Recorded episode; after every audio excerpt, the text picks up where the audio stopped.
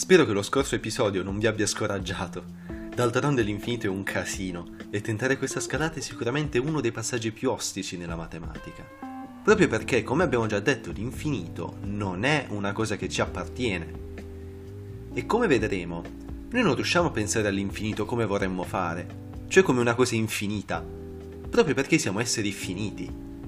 Eh, oh mio Dio, quante volte avrò detto la parola infinito? Un'infinità. Comunque, cosa ci ha insegnato l'esperimento dell'hotel? Che l'infinito è un bel casino, sicuramente, un grande casino, un casino infinito per l'appunto. Abbiamo utilizzato il fatto di poter pensare sempre ad un numero più grande di un altro, in modo tale da non avere un limite verso l'alto e poter ospitare gli ospiti in stanze di numero sempre più grande. È stato come quando da bambini facevamo a gara con gli amichetti per chi dicesse il numero più alto. Poi arrivava l'intelligentino cocchino della maestra di turno e ti faceva infinito e perdevi sconsolato. Tu ora, con le tue consapevolezze, hai tutto il diritto di andarlo a trovare in qualunque posto sia e rinfacciargli: infinito non è un numero. Ed è vero, l'infinito è un oggetto, non un numero. Ma allora come possiamo riuscire a pensarlo? Beh, ci sono due modi per poterlo fare: il potenziale e l'attuale. L'infinito potenziale è appunto un infinito in potenza, cioè un infinito che non ci ha creduto abbastanza, ma che vuole avvicinarsi con tutto se stesso alla vera infinitezza. Se io prendo qualcosa in questo infinito potenziale, esiste sempre qualcos'altro che è più grande. Nell'esempio di ieri stavamo usando proprio questa concezione. Dato un numero n, riuscivamo sempre a trovarne uno più grande di lui, ad esempio n più uno. Non a caso questa nozione di infinito proviene direttamente dall'aritmetica ed è insita nel contare, poiché chi ci dice che dopo un numero ne viene un altro, se non l'infinità potenziale dell'insieme dei naturali? E ad esempio utilizziamo quasi senza pensarci la nozione di infinito potenziale nella definizione di limite di funzione. Coloro che la conoscono andassero a rivedersela e notassero in che modo facciamo tendere la x a più infinito, mentre invece l'infinito attuale è l'alfamen delle cose grosse. L'infinito attuale è semplicemente la cosa più grande di tutte. Cantor arrivò addirittura a paragonarlo a Dio. La nozione di infinito attuale proviene dalla geometria ed è stata introdotta dai greci per spiegare come fosse possibile che le rette di dimensione uno vengano formate da punti di dimensione zero.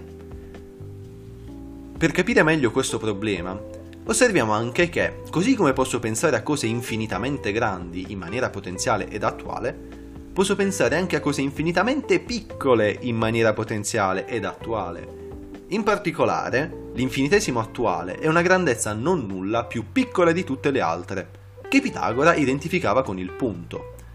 E dunque, questo punto, più piccolo di tutte le altre grandezze, ma avente una grandezza propria, se in compagnia di altri infiniti compagni come lui, ecco che riusciva a tracciare un segmento. Nella matematica moderna si preferisce di solito la nozione di infinito potenziale, poiché permette di introdurre definizioni come quella di limite. Tuttavia, l'infinito attuale non viene dimenticato. Diversi tipi di infiniti attuali vengono utilizzati per definire la cardinalità di insiemi infiniti. Ricordiamo che la cardinalità di un insieme è il numero di elementi al suo interno. Ad esempio, l'insieme dei numeri naturali si dice avere un infinito numerabile di elementi al suo interno, mentre invece l'insieme dei reali ne ha un infinito non numerabile.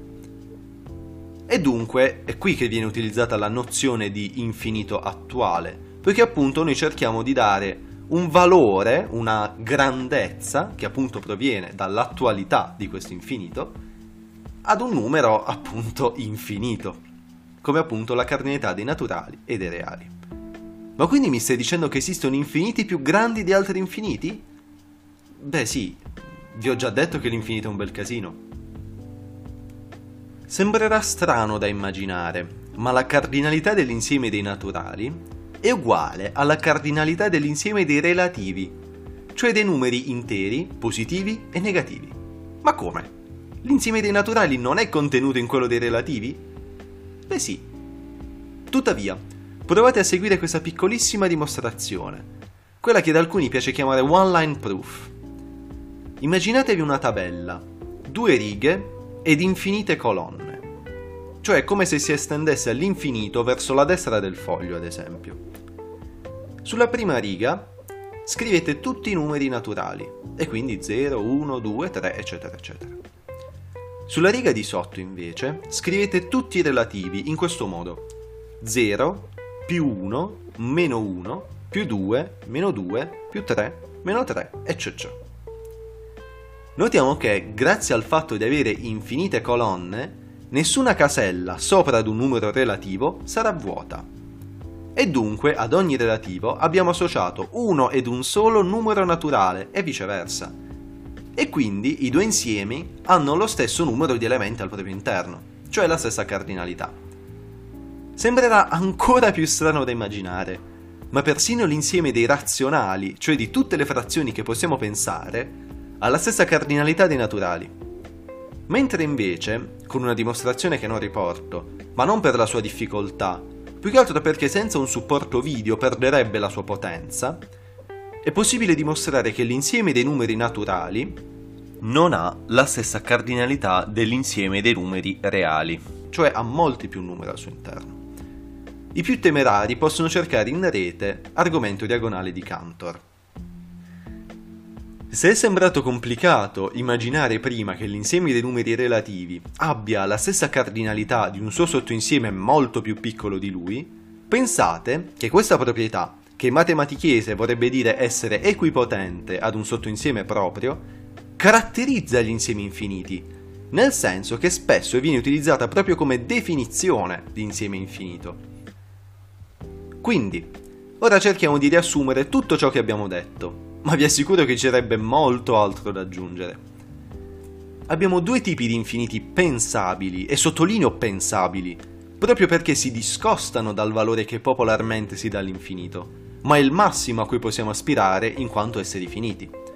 Abbiamo l'infinito potenziale, cioè un qualcosa a cui si può sempre aggiungere qualcos'altro, e l'infinito attuale, cioè la grandezza più grande di tutte le grandezze grandi. La prima discende dal nostro bisogno di contare, in quanto dobbiamo avere la certezza che dopo un numero ce ne sia un altro. La seconda invece dalla geometria, in quanto dobbiamo pur spiegarci come dei punti adimensionali formino una retta unidimensionale.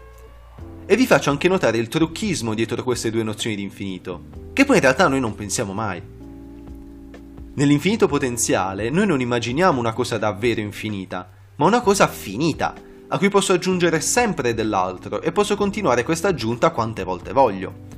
E il mio volere può essere pur fortissimo, ma pure che iniziassi a contare dal momento stesso della mia nascita e continuassi fino alla mia morte, arriverei ad un numero enorme, ma non infinito. E poi che vita sprecata! Per definire l'infinito attuale, invece, abbiamo bisogno di altre cose esterne ad esso, con cui confrontarlo, in quanto questa cosa che vogliamo pensare infinita deve essere la più grande. E tutti questi trucchi e questi ingegni nascono solamente dalla nostra voglia di spingerci oltre quelli che sono i nostri limiti finiti. Ma per caso vi ho già detto che l'infinito è un bel casino?